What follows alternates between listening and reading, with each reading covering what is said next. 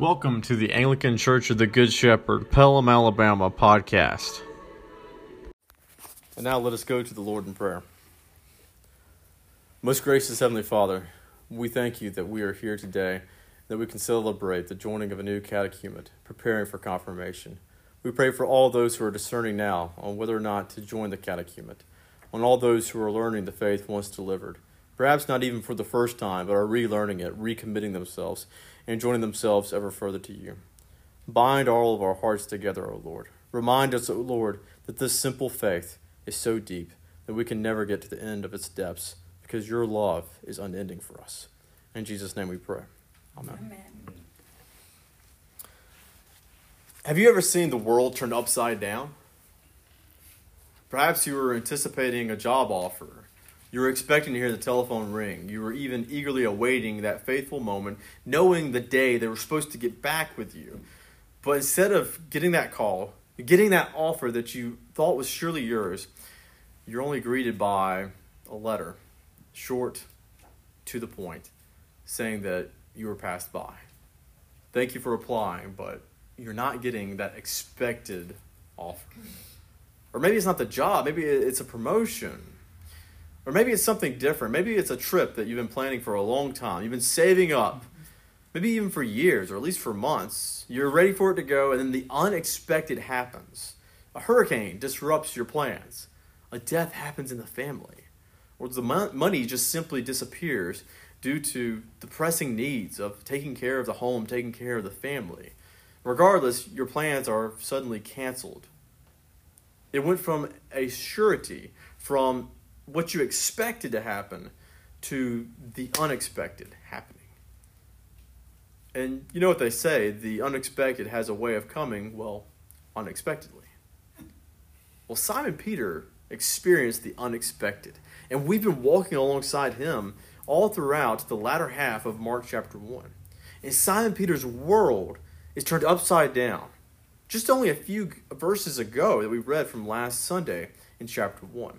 If you recall, when we first met Simon Peter, he was fishing with his brother Andrew. That's his livelihood.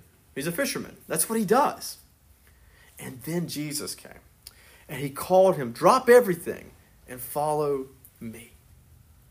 And Peter did exactly that. And since then, in the matter of just a few days, for us, just a few verses, Jesus has preached his gospel. The kingdom of God is at hand to listeners nearby and to those who are there at the local synagogue.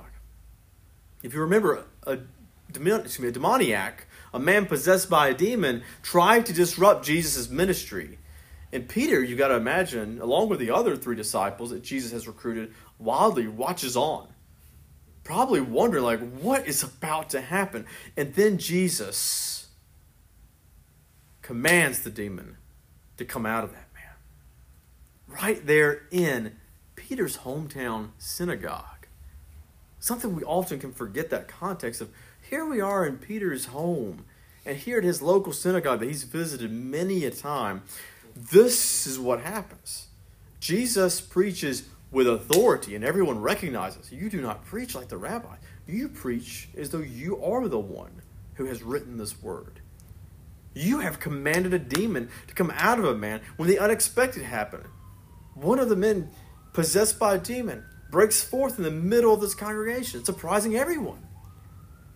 And yet, Simon Peter's world, it still hasn't quite fully turned upside down, at least not quite yet. But soon it will. And so let us return to Mark chapter 1, verse 29, where we hear and immediately, there's that classic Markan way of talking. Immediately, immediately, he, that's Jesus, left the synagogue where he had just spoken with authority, where he had just healed the man possessed by a demon. And what happened? He entered the house of Simon and Andrew with James and John. Now, Simon's mother in law lay ill with a fever. And immediately, there it is again, immediately, they told Jesus, they told him about her. And he, that is Jesus, came and took her by the hand and lifted her up, and the fever left her, and she began to serve them. That's a lot to take in, just within these short verses here. Not only for us, but especially for Peter. I mean, think about it for a moment. We learn that, that Simon Peter is married, obviously. He has a mother in law. She's ill. She's bedridden in the home with a fever. And Simon Peter and the other disciples, we heard Andrew, his brother, James and John, the other two brothers who are also called, they're all with Jesus. They've just left that synagogue and all these exciting events. And then what happens? Peter's thinking, I'm going to go home. I'll invite them to come with me. We'll probably break bread. We'll, we'll probably relax. Maybe even debrief on Jesus, what just happened? You commanded and casted out this demon. How did you do that? How can that happen? And let's go back to your teaching, Lord. How, you're, you're saying it as though you wrote the scripture. For as far as we know, Peter hasn't yet had a moment even to go home and tell his wife about Jesus, whom, by the way, he's now following, no longer fishing. The man whom he's following after as his master, his rabbi, his teacher, and as, could it be, the Messiah, the Christ. So when Peter arrives home, anticipating I'm going to share this good news, this gospel within his own household, he instead finds something far different. He goes to share gospel and good news and he finds darkness, he finds illness, he finds possibly even death. That ancient foe, ready to pounce and ready to derail any good news or gospel that Peter might have thought that he was going to bring into his own home. But Peter is not alone. And we are never alone. For Christ is with Peter as he is with us. He is joined by Christ Jesus himself as we have been joined to Christ Jesus in our baptism and through our faith. The author of life itself, the very Word of God, who made the heavens and the earth, he enters into Peter's household. And before Satan, the author of death, can strike, Jesus, the author of life, comes into the home, goes directly where the sick woman lays, and touches her. Specifically, Jesus takes her by that weak hand and lifts her up into fullness of life. For those who are counting, Satan zero, Jesus three at this point in Mark's gospel. For Christ is the one who has defied Satan through the word that he wrote. He has defied Satan's servants, the demons, by casting them out. And he has defied Satan's tool of injustice, death, that has its ropes around our necks, and instead saved Peter's mother in law. And what she does is the call for all of us on World Mission Sunday. She immediately gets up and serves them. What gracious hospitality that she has. What great love she has for her son Peter, for these new friends that he has, and not to mention for this new teacher, this rabbi, whom he did what just now? You came from where? From the synagogue, and what was going on? It's an upside down moment, not just for Peter, but for Peter's whole household. Because here is a master, a rabbi, a teacher of the law, who preaches as though he wrote it, for he did. He comes into his home and immediately heals on, by the way, the Sabbath day by merely touching his mother in law, whom one could argue would be in an unclean state in the Old Covenant. But notice that Jesus is not wasting any time not wasting any thought. Jesus is just going and doing what Jesus does because he's the God who loves us. He's God the Son who cares for us. Jesus doesn't even waste his breath. He doesn't even pray for this miracle. He doesn't perform any special ritual. He doesn't get a washing of hands. He doesn't spit in his hands and put hands on her. He merely wills her healing by going to her immediately, touching her, and lifting her up. The fever is gone. It's done. It's finished. Can you imagine the reaction? of Simon Peter's neighbors when they are hearing the news being relayed to them. And as you can imagine, such good news travels fast, especially in this little small town. And you don't even need to imagine because Mark tells us, he picks up in verse 32 that evening at sundown, they brought him all who were sick or oppressed by demons. And the whole city was gathered together at the door. I don't think that's even exaggerating based upon what we think on the population at that time, it's quite easy for a crowd of several hundred or even a few thousand to be there at the door of Peter. And he healed many of them who were sick with various diseases and cast out many demons. And he, Jesus, would not permit the demons to speak because they knew him. It's incredible, isn't it? That the people of God, they hear this good news And they still don't want to break the commandment of God of don't do any work on the Sabbath, keep the Sabbath holy. And so they even wait until evening of the Sabbath day, which is considered a new day by the Jewish reckoning, remember. And then they flood Simon Peter's home. They come to his door with all those who are sick, all those who are ill, all those who are demon possessed, who are unclean under the old covenant, who cannot be touched without offering a ritual sacrifice or at least a ritual cleansing. They all come and flock to Jesus, and he touches them, he heals them. There's no if you do this, then I'll heal you. There's no if and then. It's all grace. God Himself visits this town and just heals people. He doesn't care where they are. Where are you in the walk with God? When was the last time you prayed? When was the last time that you visited synagogue? Were you there this morning when I was teaching? None of that. He just gives grace. In this short passage, it stresses two times the demons are cast out by Jesus. And again, he refuses them even the ability to speak, even the ability to reveal who he is. Jesus is fulfilling Isaiah's prophecy. Back in Isaiah 53 4, where it's recorded, Surely he has borne our infirmities and carried our diseases for the same Jesus who went into the baptismal waters just earlier this month and took on all of our sin because we go down dirty and come up clean. He goes down clean and takes up our sin, coming out unclean, bearing all of our sins. He also bears our infirmities and our sickness and our diseases. He touches and he heals. He takes what is unclean and he makes it clean. And if Peter wasn't thinking it before, he was probably surely thinking it by now. Who is this man that I'm following? Who is this man who called me? And I went after him because no rabbi has called me. They passed me by. Just a dirty fisherman. And yet this one called me. My brother Andrew, he thinks this is the one that John the Baptist is calling. He's more than mere Messiah. He's more than King David's son, the rightful heir to the throne. He is God with us and he is overcoming this evil age and its satanic oppression by touching and taking upon himself, taking on the illness, taking on the sickness, taking on our sins, and even taking on the death that is wrought in this fallen world. Peter, he goes from follower of Christ to experiencing firsthand the healing Christ that he brings wherever his presence is found. And wherever Christ's presence is found, there is always the heralding, the proclaiming of good news that God's kingdom is reigning on this earth. God's reign is here. And now, what does Peter see? And now, what is Peter experiencing? Not only the healing of his mother in law, but now he's ground zero. As Jesus is now attracting hundreds, if not even a thousand, of people lining up outside his home for a chance to see Jesus so they may be healed.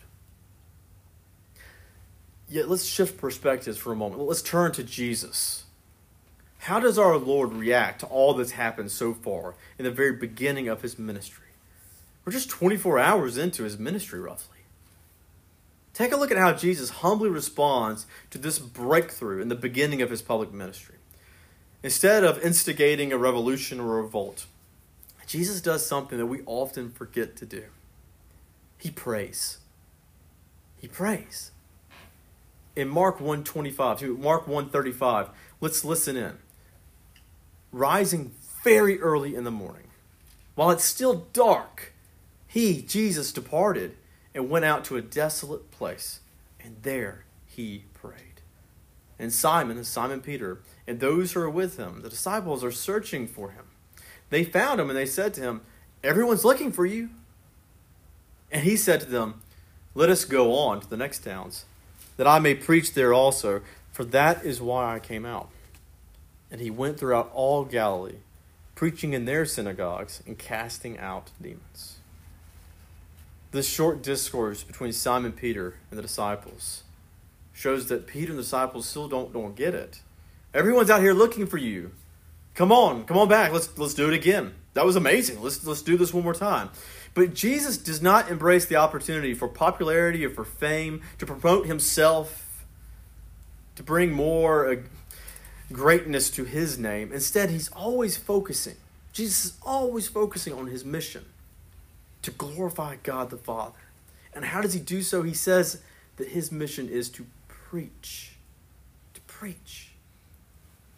Jesus' focus on glorifying God the Father is done by going out in the wee hours of the morning, isolated, where he can find privacy, where he can pray to the Father.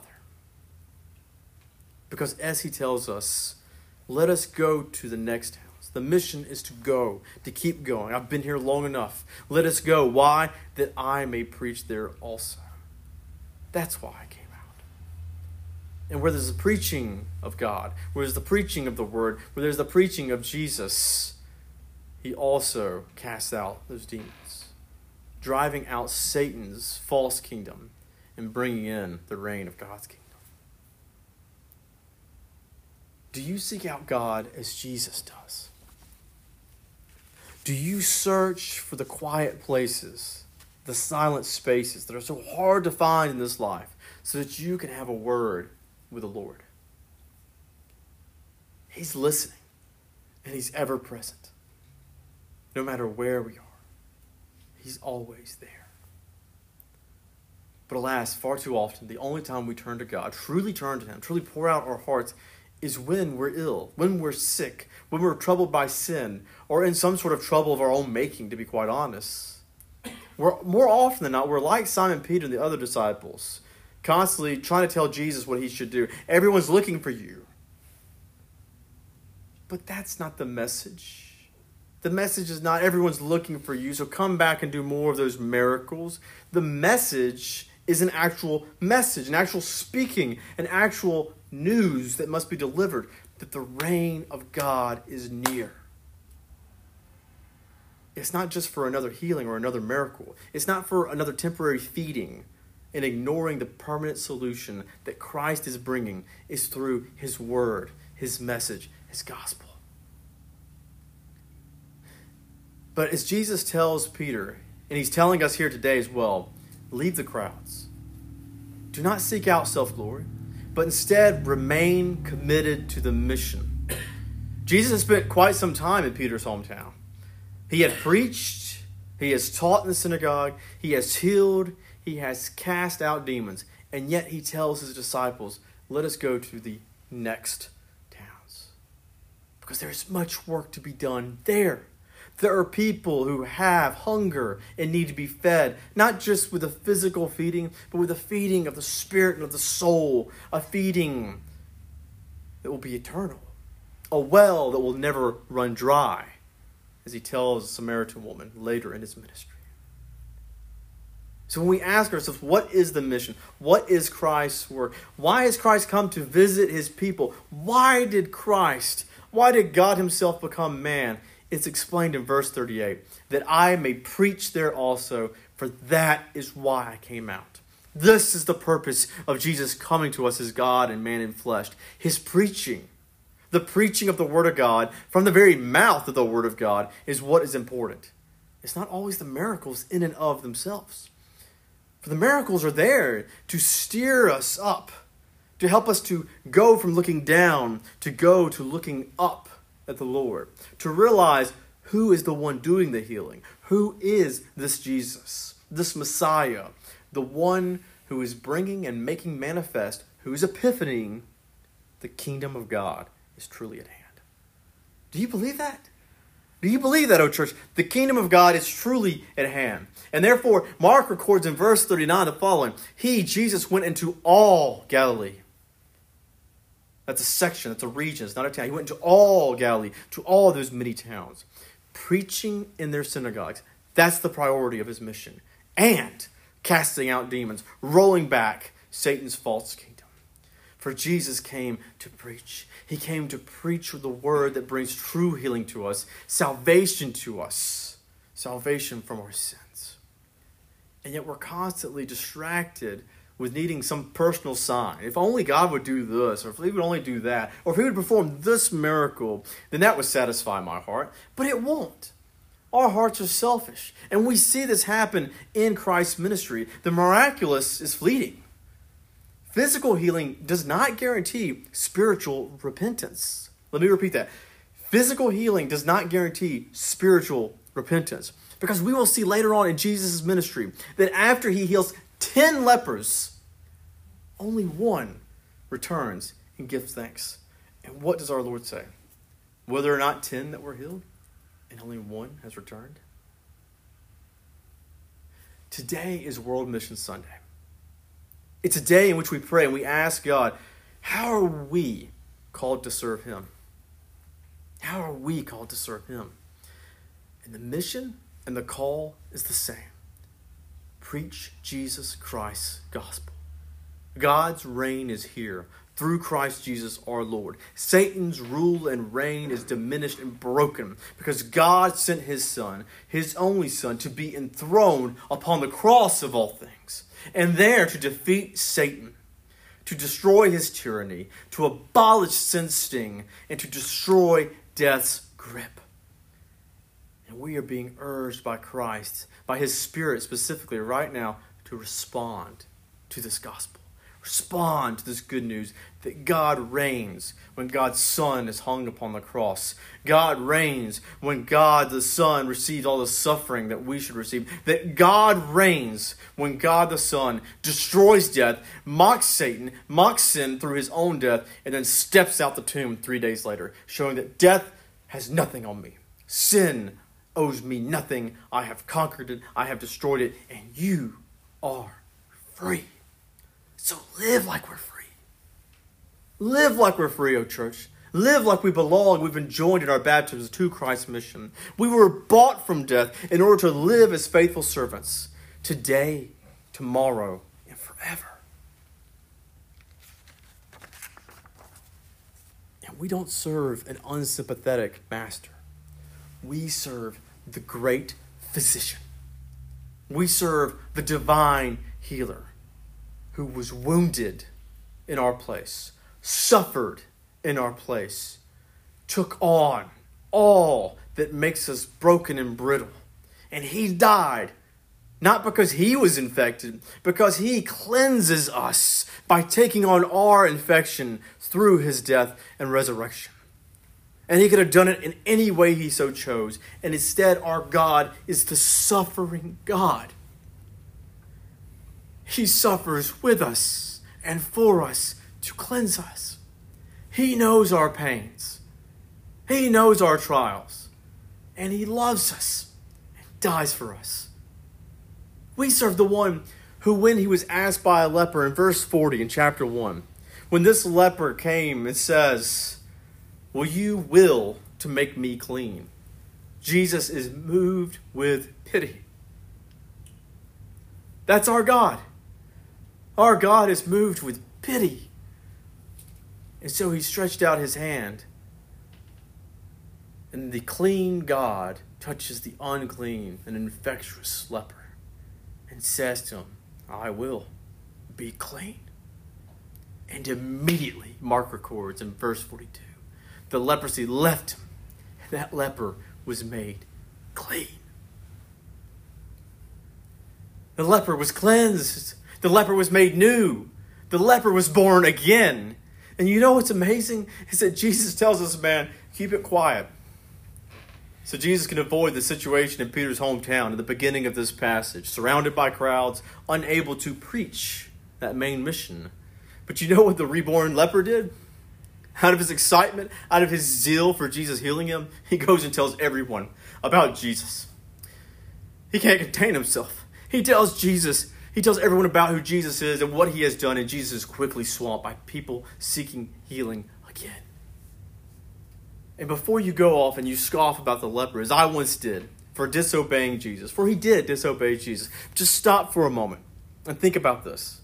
The leper certainly disobeyed Jesus. He didn't keep it to himself, simply go make the sign required in the old covenant. He went and told everyone about what good news had happened.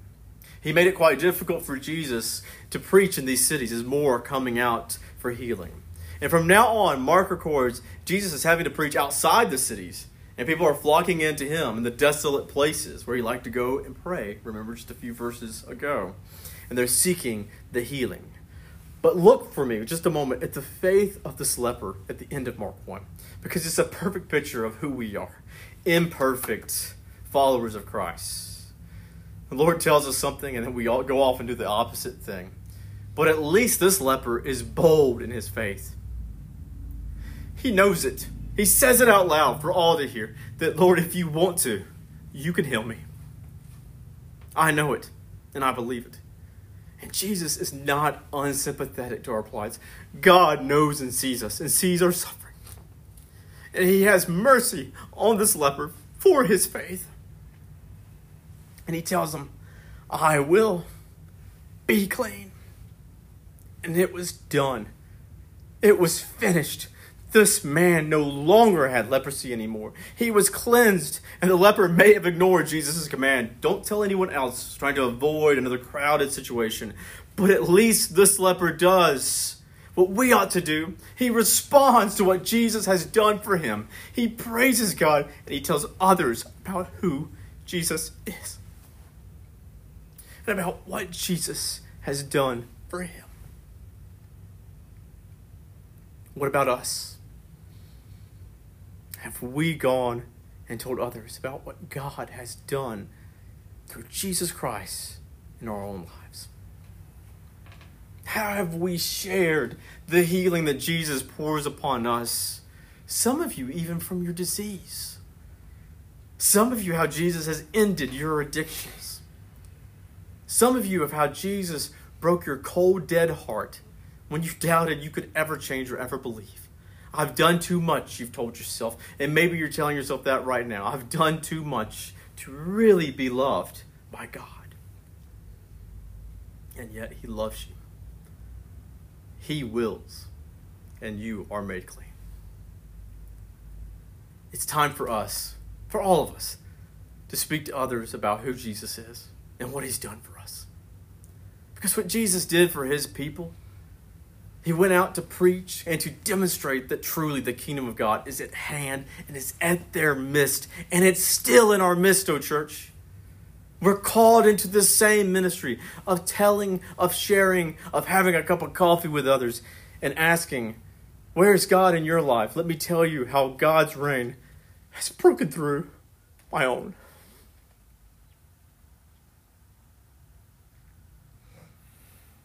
Because we live in a sad, cold, dark world where there's people who do not know how much God loves them. And we are his messengers to go and tell them what God has done for them and did through us and did for us, even despite ourselves. So go forth and respond, praise, share Christ Jesus like the healed leper in the name of the Father, the Son, and the Holy Spirit.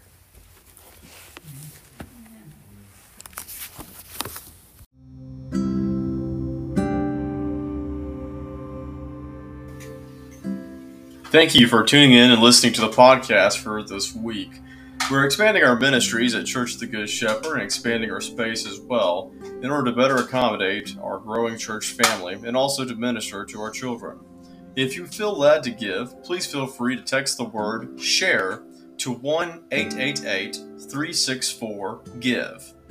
Or additionally, visit us at www.goodshepherdacna.com and go over to the menu item listed Donate to donate online. We appreciate any help that you can give, and we hope to see you soon. Come visit us on Sundays at 9 a.m. for Bible study and at 10:30 a.m. for Sunday worship. God bless.